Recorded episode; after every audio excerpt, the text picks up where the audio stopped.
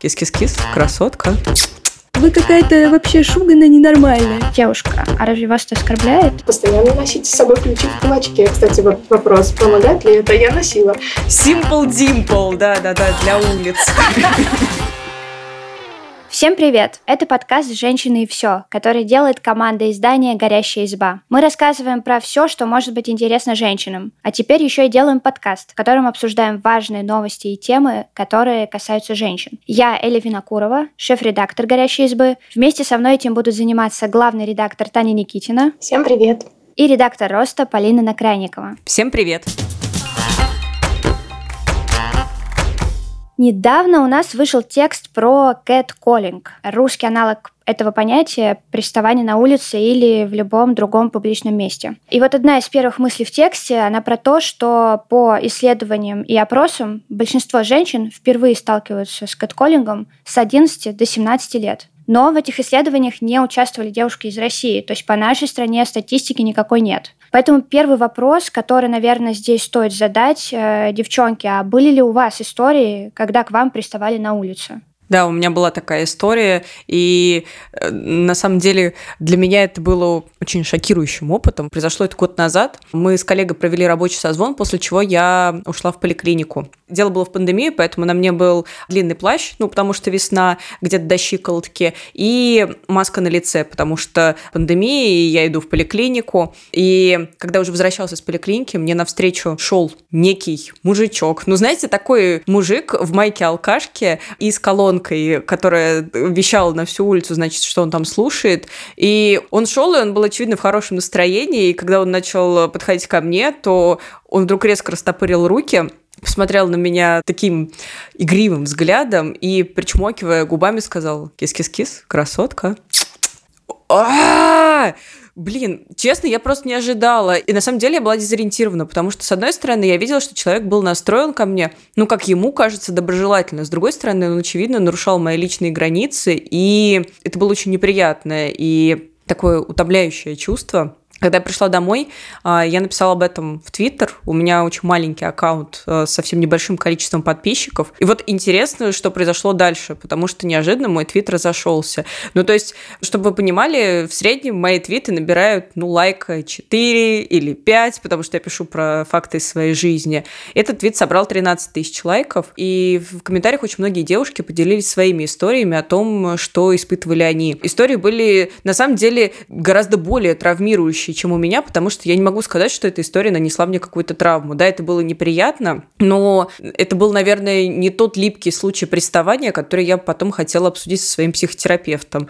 А другие девушки рассказывали куда более тяжелые истории, после которых они действительно не могли спать, после которых им было, правда, очень сильно тяжело. И меня, честно говоря, пробирало от этого. Ну и, конечно, было очень много комментариев про то, что история прохладная, все выдумано, ну и, как это обычно в интернете, все наврала. Вот, вот, вот такой опыт был у меня. Да, кажется, что западные исследования на нашей выборке из трех человек э, подтвердятся, потому что у меня тоже была жуткая вообще история про то, как ко мне пристали на улице, и которая, к сожалению, оказала потом некоторое влияние на мою жизнь. Самое в этом всем противное, что эта история разворачивалась буквально в минуте на подходе к Красной площади. Представьте, вечер, я, честно, даже не помню, какое это было время года, но было холодно. А сколько тебе было лет? Это было пару лет назад. То угу. есть мне было там 20 с чем-то. Я возвращалась из универа. Универ у меня рядом тоже с Красной площадью. Взяла попить себе кофе, потому что было холодно, я хотела согреться. Выхожу из охотного ряда, и вижу в отдалении какую-то компанию парней. Много людей, что вы понимали, естественно, как это всегда бывает э, на подходах к Красной площади. И один из парней как-то на меня посмотрел. Я обратила на это внимание. Ну, то есть он искал зрительного контакта с тобой?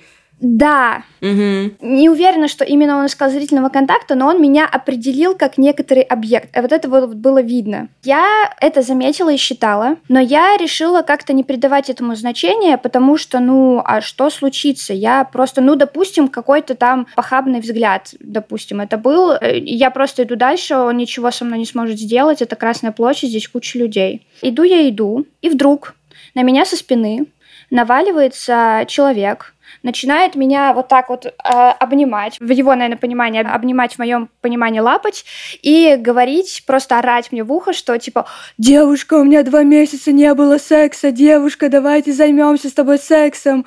Наверное, сейчас, если бы я слышала эту историю, я бы просто испугалась, офигела и не знала, что делать. Но тогда был этот стакан кофе горячего, и я просто взяла и выплеснула э, на него этот кофе. Он, естественно, от меня сразу отшатнулся. Я как бы разворачиваюсь от него и наталкиваюсь сзади на компанию там из четырех еще из пяти человек. Нужно понять, что это был другой парень. Это был не тот парень, который на меня посмотрел. А когда я повернулась, я увидела еще толпу из трех-четырех там или пяти парней, во главе которых которых был вот тот парень первый, который на меня посмотрел, и который, как, видимо, потом оказалось, нау научкал того чувака ко мне подойти. Я такая смотрю на это все, и почему-то решаю не уйти, а пойти на них вперед. Наверное, это было не самым лучшим решением в плане безопасности. Наверное, здесь сыграла, знаете, вот эта история типа «бей или беги». Вот я не побежала. Вот ты выбрала бить. Поэтому я выбрала, видимо, бить. Так, и что было дальше? Я подошла к этому чуваку, и я не помню точно, что я ему сказала. И он снимал это на телефон. Вот еще какая, какая деталь. Он снимал это на телефон. Я говорю, что, что происходит, зачем ты это делаешь? И дальше я не буду пересказывать все. Там был просто дикий какой-то спектакль из того, что он сначала начал на меня орать из-за того, что я с какой-то стати облила чувака кофе, что я вообще какая-то ненормальная женщина, которая к ним подошла. Ну и, и дальше там начались какие-то словесные перепалки, которые в итоге закончились тем, что они просто от меня начали уходить. Ну, убегать, типа, девушка, оставьте нас в покое, мы ничего не хотим, вы какая-то вообще шуганная ненормальная. Окей, они в конце концов ушли. Нужно отметить, никто ко мне не подходил, то есть эта сцена была довольно видной, да, как на меня набросился парень, начал орать, я облила его кофе, потом вот эта вот история с толпой, то есть было видно, что что-то происходит не так, никто не подошел. Я думаю, окей, что делать дальше? Ну, то есть они там где-то еще идут, Возможно, их даже еще можно как-то поймать, если обратиться в полицию. А если кто-то не знает, э, рядом с Красной площадью всегда стоят наряды полиции и даже есть автозаки. Я знала, что они там есть, я к ним подошла. Я говорю, вот, ребята, такая-то, такая-то история произошла. Один из них мне сказал, слушайте, девушка, а типа, они хотя бы там матерились, они используют какие-то нецензурные выражения, чтобы, ну, типа, мы не можем к ним просто так сейчас подойти, нам нужен какой-то повод. А второй мужчина, который там был, он сказал, девушка, а разве вас это оскорбляет? И что было дальше? И дальше я заплакала, потому что у меня уже, видимо, кончился адреналин, и начался некоторый отходняк. И, естественно, когда ты после этого там идешь за помощью и получаешь вот такой вот ответ, ну, я просто заплакала, сказала, ну, спасибо большое, и развернулась и ушла. На самом деле в этот день и потом еще, может быть, в несколько следующих и вообще какое-то время, на самом деле, я думала, что все было нормально со мной. Потому что, ну, я, можно сказать, что быстро отходчивый человек, и не могу сказать, что у меня было много каких-то там психологических травм э, до этого. А дальше, по прошествии нескольких где-то месяцев, я поняла несколько вещей. Во-первых, то, что мне абсолютно некомфортно выходить из дома в темное время суток суток. Дальше я поняла, что я не могу находиться в одном лифте с мужчиной, не могу зайти в подъезд, когда туда заходит мужчина. Если я вижу, что если навстречу ко мне идет какой-то мужчина, я с большой вероятностью куда-то сверну или как-то, в общем, сделаю так, чтобы мы с ним не пересеклись. И в какой-то момент это уже дошло до такой степени, что некоторые там мои знакомые начали обращать на это внимание и типа говорить, ну, допустим, они видят, что я как-то пытаюсь избежать э, мужчины, который идет мне навстречу, и спрашивают, что типа, ты боишься, в чем прикол? Ну, типа, какое-то странное поведение. Я говорю, ну да, вообще-то боюсь. Вот, и это, в принципе, продолжается до сих пор. Я еще после этого хотела купить себе, на самом деле, какие-то перцовые баллончики, хочу пойти на какие-то курсы по самообороне, но я так ни, ни до чего до этого пока не дошла, но, видимо, это нужно сделать. Так что я, конечно, во-первых, я очень понимаю всех девушек, которые с этим сталкивались. Во-вторых, если даже после такой, ну, по последствиям, скажем, относительно безобидной встречи у меня остались такие вот э, последствия для психики, то я не знаю, что вообще переживают девушки, которые подвергаются еще большим э, домогательствам. Да, мне правда очень жалко, что ты с этим столкнулась, Эль. Тань, была ли какая-то похожая история у тебя? У меня было несколько историй, но я вспомнила после того, как ты, Эль, сказала про опросы, что многие женщины с этим сталкиваются впервые с 11 до 17 лет, и я вспомнила самую первую историю, которая из того разряда, что тебе кажется, что ничего ну, не произошло какое-то довольно долгое время. В общем, я училась, кажется, еще в школе, мне кажется, в начальной. Я не могу сказать, сколько мне было лет, потому что я это нигде не зафиксировала. Я ходила в школу по одному и тому же маршруту каждое утро рано. И как я поняла в течение недели, что я э, несколько дней подряд встречала там одного и того же человека. Это был какой-то рабочий, ну, он был одет в рабочую одежду и нес что-то вроде метлы или каких-то граблей. Ну, думаю, что он был дворником, наверное. И он а, каждый раз, когда мимо него проходила, и мы с ним на улице как бы встречались и проходили мимо друг друга, он все время очень пристально на меня смотрел. Ну, и как вот э, ты, Полин, говорил, как бы со мной устанавливал какой-то зрительный контакт. Ну, я не знала, что с этим делать, просто, ну, это немного было странно и все время заметно. Ну, я просто проходила рядом. И в какой-то день он, э, когда он шел нам навстречу мне, кто изменил свой маршрут. Вот и подошел ко мне близко. Мне стало на секундочку очень страшно. Вот, и в итоге он просто взял меня за щеку э, такими супер грубыми грязными пальцами, потрепал меня, сказал что-то типа «Ути-пути, хорошая девочка», что-то такое. Вот, я просто, ну, думаю, что я просто остолбенела в этот момент. Э, ну, и он, кажется, пошел дальше своей дорогой. Я пошла дальше в школу, и так чисто замороженно себе сидела несколько уроков. И, в общем, потом я больше никогда не ходила, естественно, по этой улице. Я его никогда больше не видела, к счастью. Ну, я просто изменила свой маршрут. И, в общем, не встречалась с ним. Ну, во всяком случае, не узнавала его. Ну, естественно, я никому не рассказала, потому что ну, особенно тогда совершенно непонятно было, что в этом есть что-то такое, о чем нужно говорить. Вот. Но я это так живо помню сейчас, потому что После этого я это вспоминала очень часто, э, практически каждый раз, когда я оказывалась на какой-то улице, мне навстречу шел человек. Особенно, ну вот, например, я сейчас живу в районе, где много строящихся домов, и тут довольно много рабочих. И каждый раз, когда я иду по улице, мне идет навстречу человек в рабочей одежде, я прям вспоминаю этот момент, как он меня потрогал, это шуршаву у жуки. Вот, и казалось бы, такой тоже, ну, вроде небольшой инцидент, но который устанавливает, что незнакомый человек считает себя вправе подойти к тебе, потрогать тебя, когда тебе там 10 лет. Максимально неприятная история. И вот знаете, а, какая мне мысль пришла в голову? Вот э, каждый раз, когда мы это описываем, то рождаются очень неприятные чувства, ну, такие липкие, грязные, какое-то смущение, даже чувство вины, может быть, что ты поступила неправильно или что-то еще. Но интересно, что вот кэтколлинг, массовая культура очень сильно его романтизирует. Я вспоминала перед подкастом примеры кэтколлинга в каких-то фильмах и мультфильмах, и мне на ум пришел, пожалуй, наверное, главный романтический фильм э, эпохи моего класса пятого, это «Три метра над уровнем неба». Кстати, супер токсичный фильм. Он буквально начинается с того, что главный герой, плохой парень, окликает э, девушку, но они стоят в пробке, и он говорит ей, в русской версии он обращается к ней солдат, но вообще-то он обращается к ней и страшила, ну, если перевод был бы дословным. И тем самым он э, домогается ее, нарушает ее личное пространство, но в кино это подается как флирт, и как то, как, значит, плохой парень показывает хорошей девочке, значит, э, как надо на самом деле жить. И меня ужасно возмущает то, что кэтколлингу не придают никакого такой серьезный статус, и если рассказать эти же истории, которые мы сейчас рассказываем друг другу в другом контексте, то на нас вполне могут посмотреть как на дуру, сказать, типа, чё, ну, он просто потрепал тебя за щечку, Тань, и, и что, а тебе или что, не понравилось? Ну, вы какие-то такие себе. Более того, Полин, я тебе могу рассказать, что, в общем, примерно так и было, когда я рассказала, допустим, эту историю одному своему там знакомому. Это мужчина. В каком-то контексте я ему рассказала эту историю, и вот что он мне ответил. Он мне ответил, да, Эля, очень-очень жаль. Слушай, блин, а вот у меня вообще столько времени не было секса, а как бы я тогда себя должен был вести на месте этих парней? И типа Боже. это абсолютно адекватный взрослый человек, который вроде как думает, что он выражает сочувствие, но при этом он может формулировать мысли именно таким образом. Мне кажется важным обсуждать какое-то общественное сознание, э, потому что кажется, что третья важная часть э, этой истории — это говорить об этом э, как можно больше и изнутри. Потому что кажется, что большая проблема в том, что мужчины просто не понимают, в чем проблема. Вот твоя история, Эль, это очень хорошо показывает реакцию твоего друга.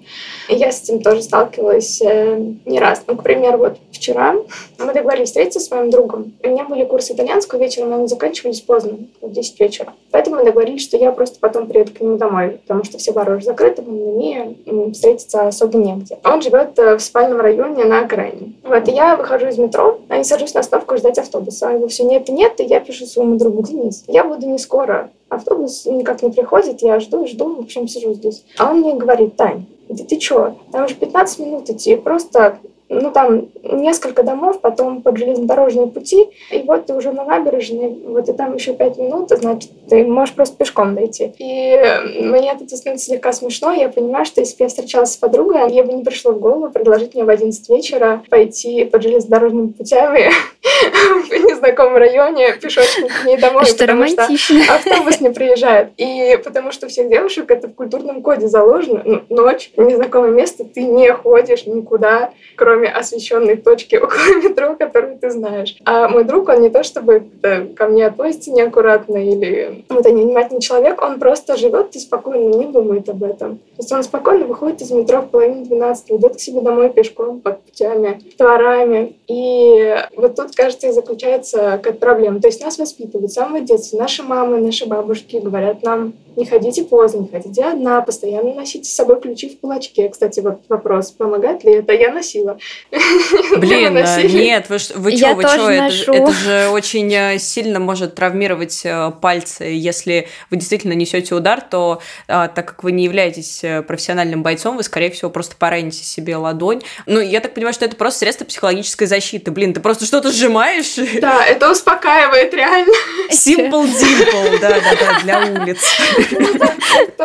Я, правда, не знаю здесь какого-то удачного средства самообороны и не знаю никакого лучшего совета, чем просто ходить там, где освещено и много людей. Я, кажется, вспомнила про одно средство, которое может помочь. Значит, есть такие брелочки, которые вешаются на ключи. И если девушка попадает в какую-то опасную для себя ситуацию, ну, скорее, Сос-кольцо, да. Нет? Это не оно? может быть и сос-кнопка, но, в общем, я тут имею в виду, что если девушка попадает в опасную для себя ситуацию, но она скорее рассчитана уже, когда на тебя прям вообще уже кто-то нападает, но, может быть, и в этих случаях сработает, ты выдергиваешь шнурочек, и эта штуковина начинает вырещать, как ненормальная, и ее невозможно ничем заткнуть. Кстати, крутая штука, я про это не слышала, но тебе, я все время боюсь, что, мне, я, что я не смогу закричать. Ну, знаете, вот это как кошмарный Да. сон, когда с тобой что-то случается, а ты не можешь кричать. Да, и тут, короче, главная техника в том, чтобы просто вынуть шнурок и выкинуть его куда-то, чтобы просто нельзя было его там обратно как-то туда впихнуть, вставить, и все, и ты больше ничем э, это заткнуть не сможешь, и Кайф, это как сигнализация для человека. да, что это может реально отпугивать человека, при этом это не, не нанесет ему как бы какой-то вред, и тебя потом не смогут привлечь за превышение самообороны. Правда,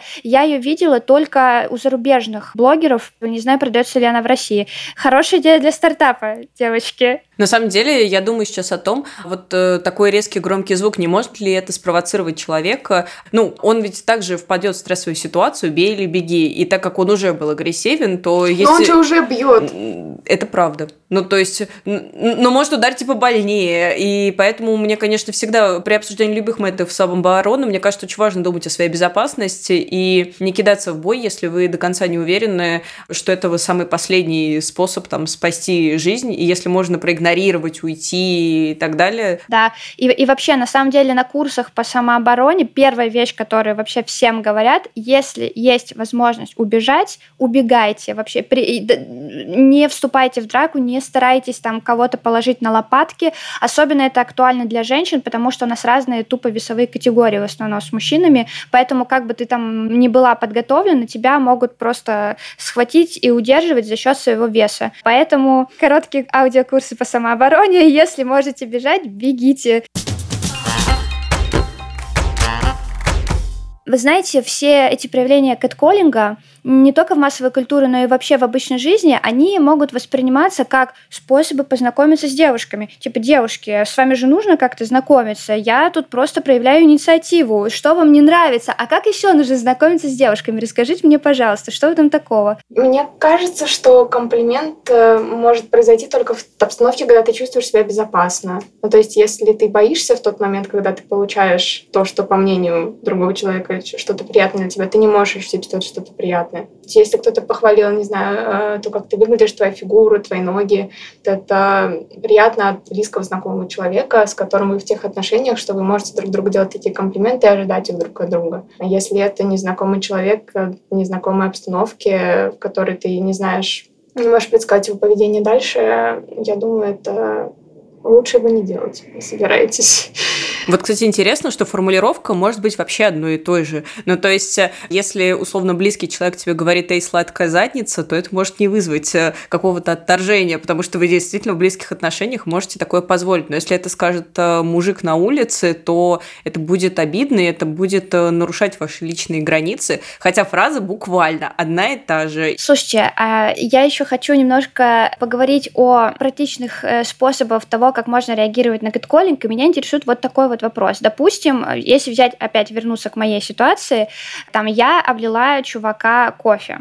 Допустим, если бы у меня был в этот момент с собой тот же перцовый баллончик, и я бы расценила его там слова или там его действия, ну, как домогательство, и в брызнула в него. Не могли ли после этого со мной что-то после этого сделать? Я боюсь, что это могло бы вызвать агрессию. Да. Например, учитывая твою ситуацию, что там была еще целая компания. Не знаю, не опасно ли это для тебя Во-первых, да, но мне интересно, как это будет подаваться с правовой точки зрения, потому что я не знаю насчет самообороны, как, как это применяется, но мне кажется, что я могла бы оказаться в той ситуации, когда бы еще на меня написали заявление, что я там э, как-то не, не так отреагировала и нанесла человеку там какие-то увечья. Ну, это знаю. похоже на правду, потому что получается, что он э, не совершал никакого нападения, он да. не наносил себе никаких увечий, да. ни легкие, ни средней, там, ни тяжелой степени. Получается, что ты напала на него. Да, ничего не случилось, а ты его перцовым баллончиком. Я на него напала. Да. Боюсь, что так и есть. Конечно, это правда жутко возмущает, и мне кажется, что здесь вообще нет никакой правильной стратегии. Отшутиться в ответ. Во-первых, будешь ли ты в состоянии шутить? Во-вторых, э, это может спровоцировать человека. Ударить в ответ – это может спровоцировать человека. Ничего не сделать? Ну, то же самое, потому что ты буквально не можешь залезть другому человеку в голову и догадаться, что он сейчас хочет сделать. Хочет ли он позаигрывать, агрессивен ли он, или что-нибудь еще. В итоге у тебя остается только один вариант убегать, ну то есть уходить любым способом, избегать этого конфликта и потом оставаться с чувством, что, во-первых, человек совершенно никак был за это не наказан, во-вторых, что ты с этим ничего не можешь сделать. Когда попадаешь в такие ситуации, да, когда к тебе пристают или просто когда к тебе, ну, кто-то лезет. В моей голове я очень как-то смело этому противостою, но на самом деле я просто столбенею, вот, и максимум я могу себе выдавить что-то типа «извините, я спешу» или что-то такое, и там «извините мне», типа, ну, что что-то невнятное, вот, или уйти. И после этого я ужасно себя чувствую от того, что, во-первых, я извиняюсь перед человеком за то, что, за то, что, что я не отвечаю на его желание контакта. Короче, не знаю, чувствую себя гадко, как будто я не, не смогла себя защитить, и при этом тоже непонятно, что делать. А если пофантазировать и, допустим, подумать о том, что у нас в ближайшем времени примут закон о домашнем насилии, и э, вот потом ты расфантазировался, тоже... конечно. Это какой-то грустный сейчас был смех, так. Э, просто не хочется как-то, чтобы все это заканчивалось на печальной ноте, и все-таки хочется подумать о том, что бы можно было сделать. Так вот, допустим, э, приняли закон о домашнем насилии, и вообще государство, наше правительство было бы открыто к тому, чтобы работать над решением этой проблемы. Что можно было бы сделать? Я, опять же, не знаю, насколько можно или нельзя вводить наказание в уголовный кодекс и как вообще оценивать степень тяжести. Но, допустим, если бы за это ввели какую-то административную ответственность, не знаю, штрафы, предупреждения, там еще что-то в этом роде, повлияло ли бы это на улучшение ситуации? Ну, мне кажется, что могло бы повлиять, потому что когда у тебя есть какая-то правовая основа, на основе которой ты можешь предъявить обвинение, то тебе как минимум спокойнее, и, возможно, кого-то правда это может остановить. Другое дело, что сложно апеллировать к законам а, ситуации, где законы не особенно работают. Ну, то есть а, ты, если ты становишься жертвой более тяжкого преступления, ты и то не факт, что пойдешь в полицию, потому что не уверен до конца, что тебе окажут помощь. Поэтому не знаю, честно, насколько бы это сработало. Мне, честно говоря, в голову приходит э, немного другой способ решения проблемы. Мне кажется, что, возможно, а, стоит работать не с законодательством, точнее, не только с законодательством, но и с окружающей средой. Ну, например, делать э, ситуацию, когда девушка может остаться с потенциальным, как вот его назвать, харастером, с вот этим вот неприятным мужиком, э, который хочет покискискать, важно, чтобы девушка не оставалась с ним наедине. Потому что, да, это может случиться в людном месте. Вот твоя или история как раз показывает, что даже на Красной площади э, ты не будешь чувствовать себя безопасно. Но при этом, когда ты остаешься на улице одна, ты чувствуешь себя вообще-вообще не в безопасности. Есть сайт, кажется, называется «Останови уличный харасмент», и там было рассказано о случае уличных домогательств в пандемию. Девушка шла по абсолютно пустой улице, к ней пристал мужик, начал ее лапать, и она рассказывает в абсолютном ужасе, который она испытывает, потому что вокруг нет никого. И вот если организовать среду так, чтобы были какие-то камеры видеонаблюдения на улицах, возможно, зеркала, возможно, спроектировать улицы так, чтобы прохожих на улицах было больше, то, может быть, ходить вечером было бы не так страшно. Такие методы могут э, больше обезопасить девушек, э, найти свидетелей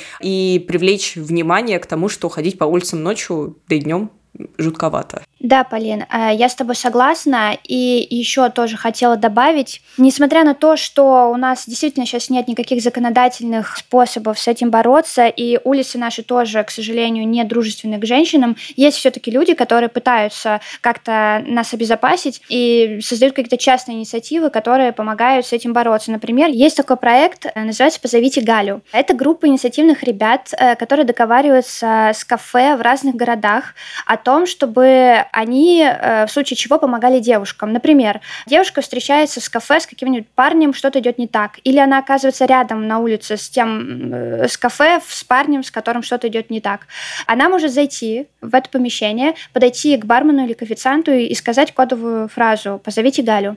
И после этого официант или бармен, он э, либо может позвонить в полицию, либо может помочь девушке выйти через задний ход, то есть избежать встречи и дальнейшей дальнейших разговоров с тем человеком, который ей неприятен. Думаю, что это очень классная инициатива. Мы тоже делали как-то про это текст, и я надеюсь, что она также помогает девушкам э, в том, чтобы чувствовать себя безопаснее в своем городе. Я слышала много анонсов про этот проект, но я не слышала, честно говоря, ни одной истории девушек, которым этот проект помог. Я была бы очень рада их услышать. Вообще, кстати, было бы интересно поизучать эту тему. Еще, конечно, у этого проекта есть небольшая проблема. В регионах таких э, заведений, которые присоединяются к подобным акциям, очень очень мало. И вообще, в принципе, в регионах мало подобных проектов, потому что «Позовите Галю», насколько я знаю, это не первый такой проект. Был какой-то проект э, Safe Drink, кажется, абсолютно аналогичный. Ну и, собственно, сама идея акции не супер новая, это международное какое-то явление. В некоторых регионах есть частные инициативы, а, где просто бары клеят какую-то наклейку, типа в женском туалете, например, что-то пошло не по плану, закажи коктейль э, «Ситуация help», «Ситуация сос», и, значит, мы тебя спасем.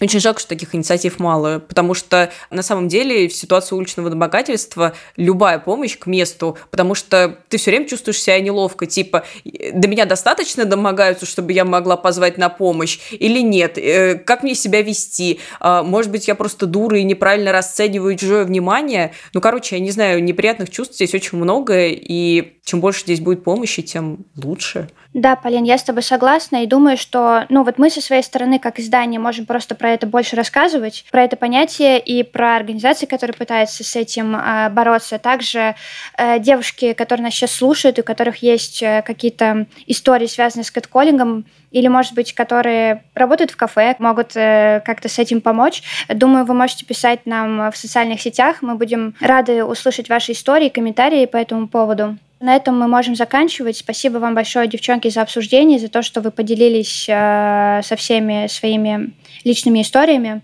Что ж, э, следите за нашим подкастом на всех удобных платформах, подписывайтесь на соцсети «Горящие избы». Всем пока. Пока-пока. Пока-пока.